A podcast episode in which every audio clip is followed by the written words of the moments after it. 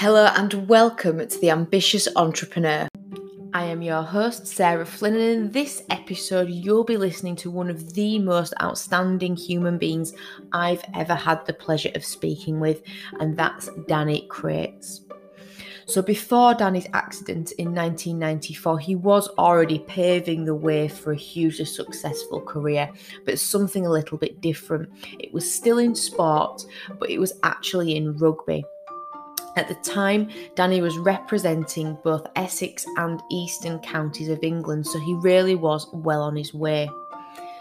Now, for most people, losing their right arm would be a huge detriment and a big, big loss. But for Danny, this did not dampen his spirits whatsoever, and he was back out on the field playing full contact rugby within a year. Danny then went on to qualify as a scuba diving instructor. He worked on the Great Barrier Reef in Australia and also did a stint as a shark display diver. But as we all know, it's for his talents on the track that Danny really gained recognition. A glittering 12 years that saw him capture the 400 metre bronze in the Sydney 2000 Paralympics. However, this was a medal that Danny just couldn't settle for. He wanted gold, and four years later, he achieved his dream, winning the 800 metre gold at the Athens 2004 Paralympics. Danny's Olympic success was combined with numerous wins at a European and world level as well. Danny then received the prestigious honour of carrying the British flag at the opening ceremony of the Beijing 2008 Paralympic Games as he proudly held the GB flag. Danny has gone on to become a leading media personality, most notably when he played a lead representing role during Channel 4's BAFTA winning coverage of the London 2012 and Rio 2016 Paralympic Games. Danny has continued his career in the media, most recently working at the 2017 BDO World Dart Championships and morning presenter on the World Para Athletics Championships in London. As well as sport, Danny has been a regular on BBC One, working as a reporter and presenter for Truth or Scare and Inside Out, as well as hosting his own widely acclaimed BBC radio show.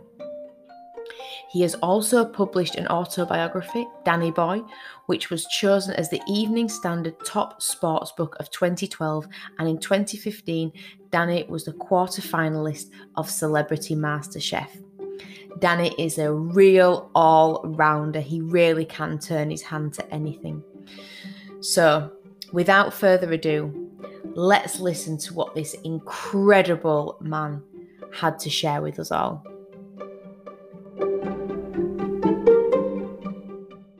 So, welcome, Danny, to the show. It's absolutely amazing to have you here with me today. It's not every day that you get to interview a Paralympic gold medalist. So, thank you. Really big moment for me. So, what I thought would be good is if we could just kick off first by you giving a bit of background uh, to anyone who doesn't know who you are, though they should, um, and what kind of happened to you in your life, what you've accomplished, and where you are to date. Um, yeah, hi, hi Sarah, hi everyone. Um, my so my my life has been a varied one. So at the age of 21, my life changed. It wasn't what I had planned, but I was travelling in Australia. I was involved in a car crash. The result was I actually lost my right arm in the accident itself. So in the in the blink of an eye, my all my dreams, my aspirations, which were to potentially be a professional rugby player, ended in a heartbeat. Um, so I went through a period of rehabilitation after the after the initial accident, just trying to get my life back on track. Uh, and then eventually, I went back to the sport. I love rugby, so only six months after the crash, I was back training on the field again, contact rugby, able-bodied contact rugby, and within a year, I was back out on the field playing rugby again. So for me, that was probably the most important step on the road to recovery because it was the moment I realised that traumatic things can, will, and do happen to us in our lives but actually they don't need to stop us doing the things we love doing. And um, so that was the moment I realised that no, I wouldn't be able to play rugby professionally anymore, but I could still play the sport I love. Uh, moving on from there, I went back into working out how I'd earn a living. I went back to Australia, went back to a, a passion of mine, which was scuba diving. But this time, rather than just scuba diving, I went back to Australia and I trained up and I learned and, and qualified eventually as a scuba diving instructor. And worked on the Barrier Reef for nine months, teaching people to dive. Pretty cool job. Um, unfortunately, when I came back to the UK, being a scuba diving instructor in the UK is not as cool a job as it is on the Great Barrier Reef. So it's slightly different back here. But I still had a, I had a, I had a dive business for a while. Um, did that for a while. Had a stint of being a shark display diver at the Sea Life Centre. Um, jumping in a tank with 20 sharks every day was pretty cool. Uh, did that for the whole summer holiday period. Uh, and then once I finished that and, and, decided that playing with sharks is probably not the best career move for me, I went on and I eventually got back into athletics, and, and that was a that was a spark that was ignited from meeting some athletes that competed at the Atlanta Games, and it was just this something ignited in me. I used to be an athlete when I was younger. I used to run. I've been a member of my athletics club for many years, and it was just this. I always had this dream of of getting the GB vest, and it was just. I don't know why it happened, but it just happened, and it was like I didn't necessarily think about being a champion and I and they straight away told me that you know being a Paralympian is not an easy thing. It's not you get a disability, so it's a rite of passage. Like come and give the Paralympics a go if you're free next summer. The GB team is a really professional team, and it's very hard to make the team, and it's even harder to make the Paralympics, and it's even harder to win the medals.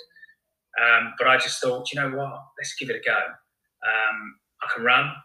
Uh, and I started the journey in 1997, started working towards this ambition of getting a GB vest. And that was the start of a career that actually ended up being a 12 year international athletics career. Saw me go to three Paralympic Games, uh, bronze medalist in Sydney over the 400, gold medalist in Athens over the 800, uh, flag carrier for the GB team in Beijing.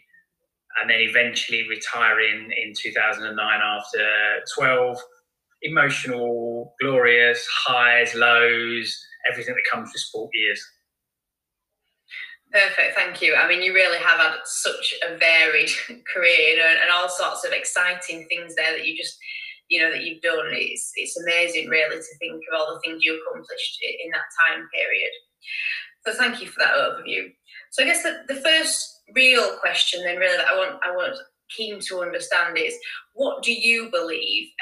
Because um, I think it might be different to what listeners at home potentially think. Is your biggest success um, so far, and what do you think the contributors were to that? You know, was it winning the gold medal, or is there something else that you personally feel was a greater achievement? What, what was that for you? Uh, I mean, of course, winning the gold was the pinnacle of a career.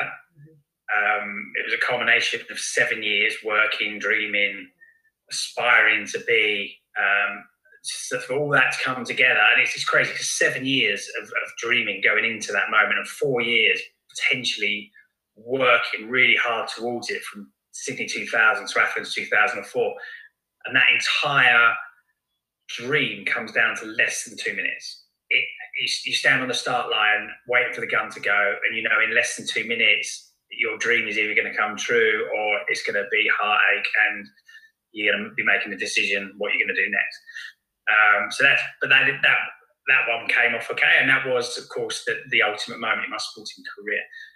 Um, but there's been many, and and for me, probably uh, I would say getting back out in the rugby field was a, was a big moment for me because it was the turning point. It was the moment I realised, and and getting back into the sport that I loved. Uh, qualifying as a scuba diving instructor because with that there's no there is no exceptions to the the training because you've got disability. I mean, you're in, you're you're, you're in the ocean looking after other people, so they can't say, okay, well we skip that exercise because it's difficult for you to do. You know, the rescuing one where you're trying to rescue someone that's stuck on the bottom if that was to happen, you'd go through all these scenarios and you learn how to deal with them. Going to say, don't worry about that one, Dan, because that can be difficult for you with one hand. We'll just skip that. You can't do that. It's either you do or you don't. You pass or you fail. And it's as simple as cutthroat as that. It has to be. Mm. So to get through that and to find different ways of being able to, and this was a number of years ago when you know there's more people now with disability scuba diving, but there's hardly any back then. So to be able to find new ways to do stuff and do it safely to, to still be able to pass the exams was was was big and then to be able to stand on the boat at the front of the boat being the the one that everybody's looking to for guidance, for reassurance, for direction was a, was a big moment for me. And then I've had many other moments in my life. Um, ridden a bike from John O'Groats to Land's End. I always say that is one of the biggest things I've ever done. Um, it's different to the, the Paralympics, but it's big in the sense because you go through every emotion over, not even over the nine days, every day. You go through every emotion, the highs, the lows, the, I'm going to do this, to I can't do this, um, I want to give up, I don't want to give up. And you go through all that. And it's almost, for me, the John to Land's End bike ride is an entire life compressed into nine days. It, it's like watching EastEnders. Everything happens every day that can go on in life. You know, people get hurt, people get sick, you think you're going to make it, you don't think you're going to make it, you think you're going to die, you don't think you're going to die. It just is crazy. And it, it, just all these emotions that you have to get through every day to be able to get to the end to then do it all again the next day. Yeah, and I think that's um, really interesting that you were talking there about the kind of peaks and troughs of those really extreme emotions that you go through. And I suppose in life, like you that obviously the uh, ride magnified all those emotions into a short space of time. But obviously, naturally, as people, we go through those massive highs and lows all the time. And that kind of brings me nicely to the next question that I wanted to ask, which was given all those things and those, you know, some really terrible things that have, that have happened to you personally, Danny, obviously, what has been your continued motivation in life through those points? I think what always motivates me is just to be the best version that I can uh, uh, in whatever I'm doing. Yes, I'm slightly competitive, a lot competitive. Mm-hmm. So, keynote speaking is what I'm known for in professional career. And I've been doing it for 20 years, did it alongside my athletics, and I've, I've carried it on. I'm very passionate about it. For me, it's not just about doing a speech and and just telling a few yarns about what I did when I was an athlete. It's about the journey. It's about the lessons. It's about the takeaways. It's about the highs, the lows. Showing people that if you want to be successful, it's not going to be an easy ride, but you have to invest in it. It's showing people what it takes to get to to, to be the best you can be in whatever field you want to be. Um, but it's that it's it's trying so even that i try to be the best i can be in terms of speaking. I'm competitive i want to be better than the speaker before i want to be better than the speaker after. And i've always had that in me and it's it's that's what's got me through. So after my accident it was about what can i do? It's always about having that goal having something to aim towards and it's so for me the, the first thing was to get back to rugby. So i was already thinking about going back to rugby probably three months after my accident and planning that journey back. When I got back into rugby and I started training again, which was the first sort of thing we aimed for, it was after a couple of months of training, it was like, this is great, but it's not enough. But actually, I know that what I'm doing in training is enough to enable me to play the match. So we started aiming towards the first match. And that was a process that we worked towards. When I played that first game of rugby, it was okay, my sports back on track, what next? And the next thing was a career, going back into work, really. Um, I knew engineering would be tough, and that was my trade um, because it, was very heavy manual engineering I did, like the, the petrochemical industry. So I looked at other avenues, and then I looked at the, the scuba diving because when I was out in Australia before my accident, I learned scuba diving. I just always thought, what a cool job to be an instructor. And opportunities now came to me to actually go out there and train to be an, an instructor.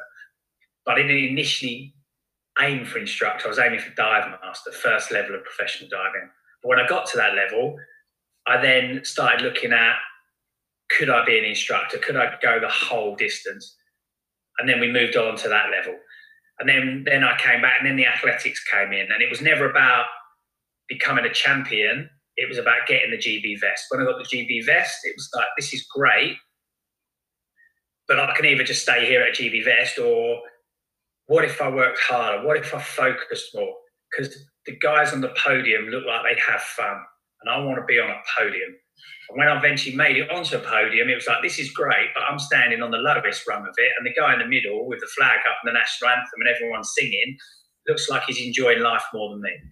I want a bit of that. And, and so every stage, it's been aiming towards something and being focused on something, but then sort of knowing how I'm going to get there. And, and that's what's kept me going, always working towards. Um, I, yeah, I think that's probably what has got me through some of the tougher times, having things to focus on. Because even even when I've been focusing on stuff, and even when things have been going well, in the build up to Athens, things were going on back at home, private life, you know, doesn't always work out as you expect it to. But because I've been focusing on things, I've always had something to keep me motivated, keep me going, keep me driven. Thank you. And and I think that's interesting because as you sort of displayed in the answer, you obviously have such an amazing drive and positive mindset. And that was evidently there before your injury. And you kind of touched on that. So, you know, from that perspective, where do you think that that drives come from? You know, do you think it's nature or nurture? You know, were, your parents like that? How has that impacted you? You know, where is it just, do you think it's just from within or have there been external sources that have helped with that? Yeah, I mean, I don't think, I think I've always had the drive um, to, people have it in different ways, right? So there's, I have a drive to, if, if I'm interested in something, I'll really focus in on it. I'm not necessarily driven to do things I don't want to do. So in terms of business and work, I don't always do everything I need to do. I do the bits I love doing. Um, but with the sport, when I hook into something, I really hook into it. So I've always had that. I've always had that drive to push myself a little bit further, to want more. Uh, not in the sense of not being happy where I am, but I've always looked at what I can achieve if I really want to. And um, and yeah, I do think it's something you're born with but I think it's something you can work with as well. You can hone in on. You can you you know you can. It, it's a trait that you have, and it's your choice whether you're going to use it or you don't use it, and whether you're going to work with it and try and improve it and, and use the positives from it. Because of course, having that drive all the time it can be negative as well. So we've got to learn how to work with it. I think it's as well. My parents were I think they just allowed me and my brother to, to try different things all the time. So we we tried lots of different sports and activities when we were younger, and I think it was that it was it was they never said no. So if we wanted to go and do judo, we got to go and do judo. Um, and it's not that they had loads of money; they didn't. It's not it didn't center. It's just local clubs. It's not we didn't go to the private coaching or anything like that. It just went to the local club. But if we, they never stopped us. They never we came, me and my brother said, "Oh, I want to try this." There was never, oh, "I don't." You shouldn't really bother doing that because you, it's not your thing, Dan. You, you, know it's not your thing. It was like, well, yeah, give it a go, crack on, see what happens. And um, and I think it's that, it's that because that's what you've got to be prepared to do in life. You've got to be prepared to try things. You've got to be prepared to experiment. You've got to be prepared to stretch yourself because if you don't, you never find stuff out about yourself. You never find what you're capable of. And I think that it, that was something I had throughout my athletics career. Um, always pushing, always stretching, always trying new things within the training regime that we had um, to see if we could get the improvements. It was missing when I retired from athletics. I didn't have it. Um, I did MasterChef in 2015, and that was that was took me back to that mindset again because taking that leap of faith to do that program and, and laying yourself bare almost in front of you know the, the, the, millions that watch it to be torn apart by the, by John and Greg and, and, everyone watching on telly sitting there going, why why have you done that? That, that you nobody does that. You do it because they pile pressure on and the cameras are on you and you've only got 20 minutes to make something. And but to do that was that reminder of we need to we need to try different things to, and that's what I always I work in schools very passionate about working with with sort of teenagers and things like that and that's always the message I try and get across is try try stuff try you know if you're going to go and try a new new activity new sport new club drag your mate along as well. And and if your mate's doing one let them drag you along because you never ever know. And even if you don't like it there's always something you can learn from it. There's always some skill you'll take away that you'll put somewhere else in your life. Absolutely agree with that. I, I couldn't agree more. I think that the whole premise is about trying things, you know, whether you're going to like them or not, it is ultimately kind of what expands your mind and makes you want to um, progress further and, opens new doors to new opportunities. So, for you, and obviously the answer probably could could be the injury, and I don't know, but I'm intrigued. For you, what is the most challenging thing that that's ever happened to you in your career? So, you know, was it the accident or have other things happened? And how did you overcome whatever that most challenging thing was for you? I don't actually think the accident was challenging. I think it was, I think when things like that happen, it's more challenging for the people around you. It's because yeah. they can't control it. Mm-hmm. They have to sit and watch and just be there to pick up pieces. I've and I, in my uh, late after my accident, I worked for the Limbless Association for a number of years, and part of that role was we used to go out and see people that had recently had accidents and, and go and visit them, be it in hospital, be it at home when they was rehabilitating. Um, being a Paralympian, um, and I, I, know lots and lots of people that have busted themselves up in all different ways, mm. and um, and the thing that's always struck me, and if I, and even now, I will often get someone will contact me is that I know and say, "Oh, Dan, you know, someone I know has. Would you mind speaking to them?" And, uh, and I've always said, "Well, only if they want to speak to me. Firstly, I can't. I won't go car crashing into get, get give the pun, but I won't go crashing into people's uh, lives. But if they want to talk to me, I'm, I'm open to talking. I've always said it's it's the people around. It's the people around them that struggle the most because they have no control. They can just sit and watch. Um, you, when you're in it, you're just dealing with it, right? So when I'm dealing with my accident, I didn't really know what I was going through necessarily in my head. I didn't know that I was struggling sometimes. I was just dealing day to day. I was going through the processes of going to limb fitting centres and stuff like that. I think the toughest time for me was during the athletics career. I mean, athletics will sport will take you to the highs and the lows of your life, and and that's we see it now, and it's it, it's it's more transparent, and they're more open about how difficult it can be a professional sporting life. Being injured, 2008, five months fighting to come back to fitness to try and make that team. Coming off in January in 2008, I was in the best shape of my life. My coach was going bonkers at me we was training in South Africa, and he was just, I remember it vividly, and I still hear his voice. And he's just like, Dan, you, you, we have to slow you down. Because at that time of the year, I shouldn't be going as fast as I was. And he was actually loading up my training even more, putting more and more repetitions into my sessions to try and physically slow me down because I was already getting up to my race paces and I shouldn't be up to that kind of pace at that time. I was just flying but that couldn't sustain, and I, I got injured, and then for five months we just couldn't get to the bottom of it. And I had every kind of intervention they could throw at me to try and get me running again, and um, it, you know some of it really scientific, really high end stuff. But I'd go to training sessions and I'll be doing the same session as my training partners, but I'll be doing it on the exercise bike, looking out the window over the track where I could see them running. Or I'd have to go to the pool and do the session, which is my local swimming pool. And being a runner, there's one thing you want to do, and that's run. And that was really, really, really, really tough. And then had a breakthrough and got through it and, and got running again and made it onto the team. And although I wasn't where I wanted to be, I still was going to Beijing and I was in with a chance. And then got on an aeroplane, walked on an aeroplane, sat down, got off an airplane at Beijing, went out for a jog the next day just to recover from the flight, and then it just went again. The, the, had that sudden sharp pain in in the calf muscle that I'd had before, and that was it. I was in trouble again, and that that was you know that has been probably the toughest moments of my life. Um, knowing that I, all that work, all that effort built up to that.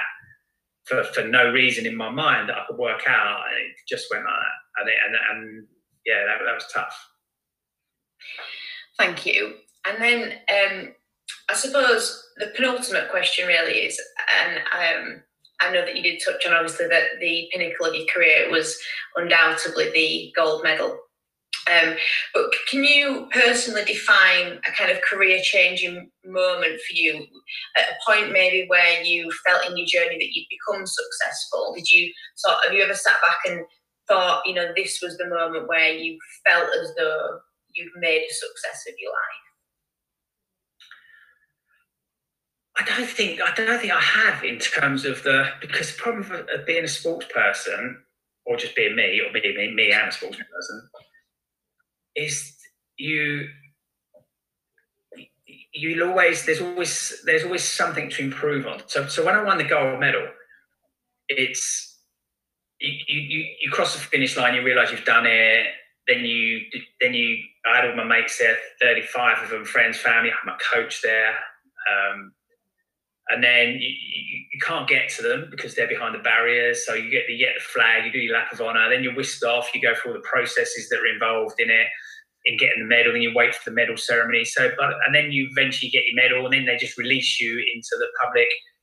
But you come out there, and your mates are 150 meters over there, and you've got to get through 35,000 people to get to your friends. And of course, you've got a medal and a bunch of flowers and a GB tracksuit on, which makes it a very slow process. Signing autographs, having photos taken with people that don't even know what race you won, but, yeah. you've got a medal, so they want a photo.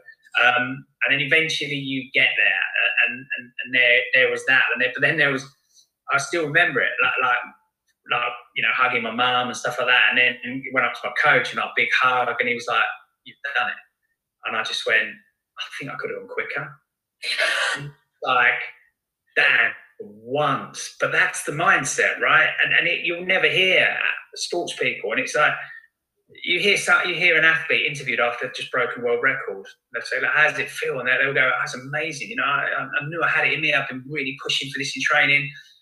You know, but my start was just a little bit off, or I, and I just could have. And you'll always hear sports people always looking for that how can what what how could I have been better? And that was the thing. So yes, I won the gold medal and I set a world record before it, but there was always more in the tank, and and that, and that, that so there was a frustration to it because in 2008 everything was going in a whole you know faster direction than 2004 was, and um, it just got cut short. So you, you never know where it would have ended up, what I would have been able to achieve but I did achieve my goal. I did achieve my, and, and in a very tough field, a very tough environment, the 800 meters. Um, so I do look back on it with pride, but there is also that you always have those questions, and the questions: Could I have gone further? Could I have gone 2012? Could I have? Uh, there's always could have, right?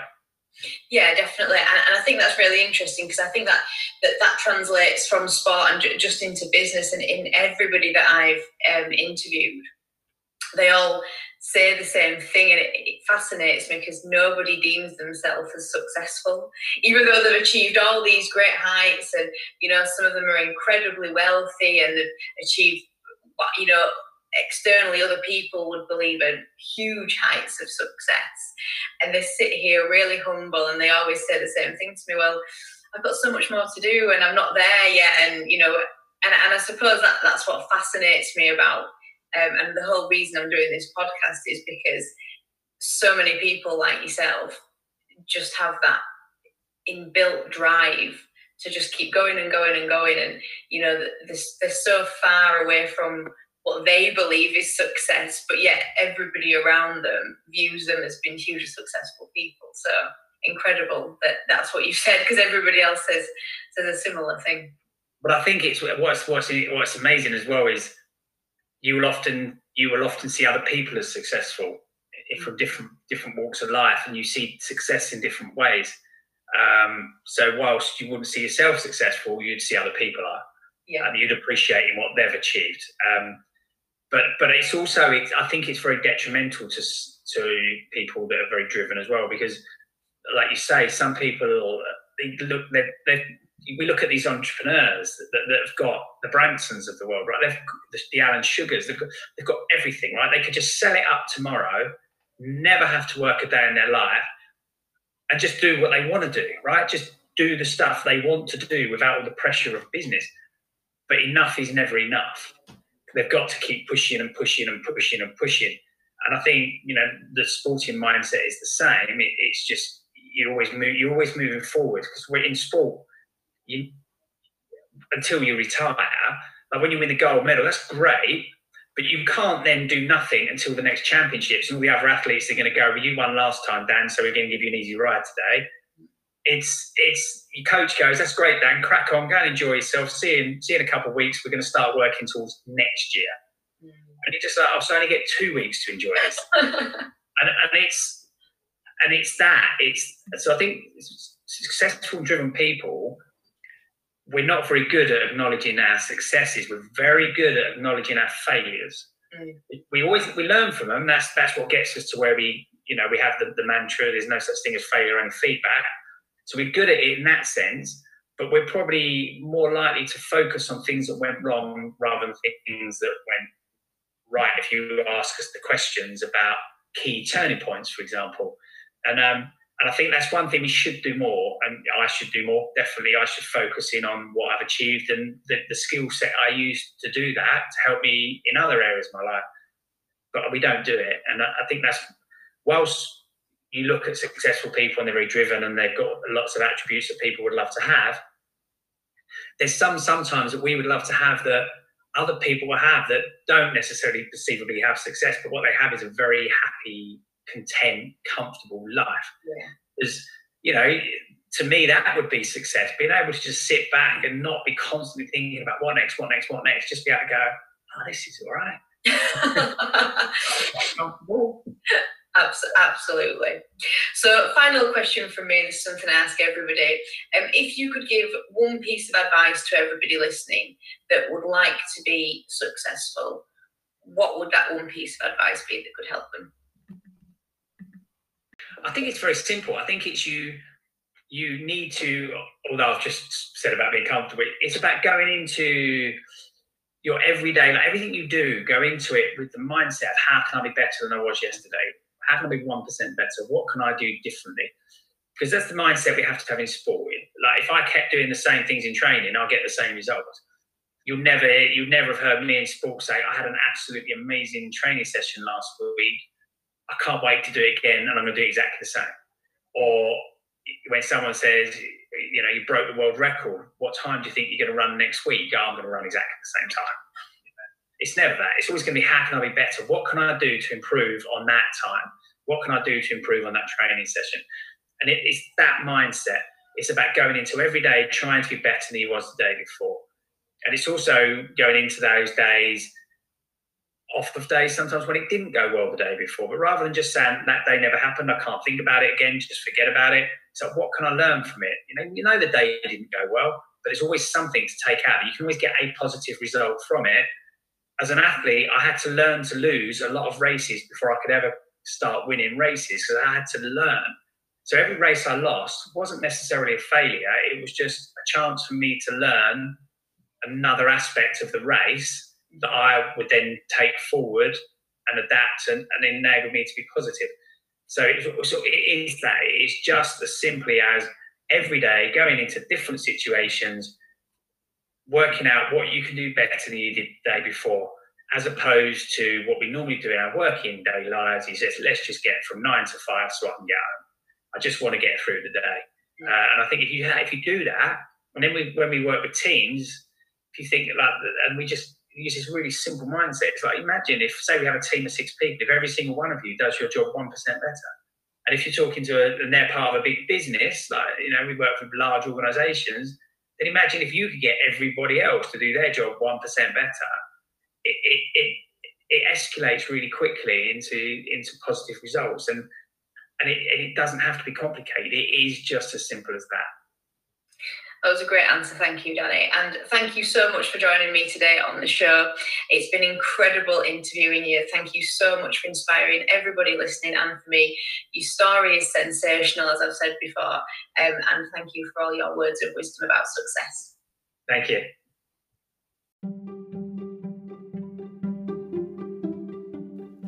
How exciting was that?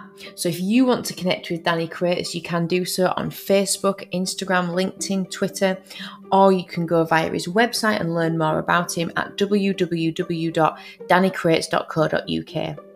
If you want to connect with 1404 Performance, his business, you can do that on the same social media platforms, or you can visit his website at www.1404performance.com.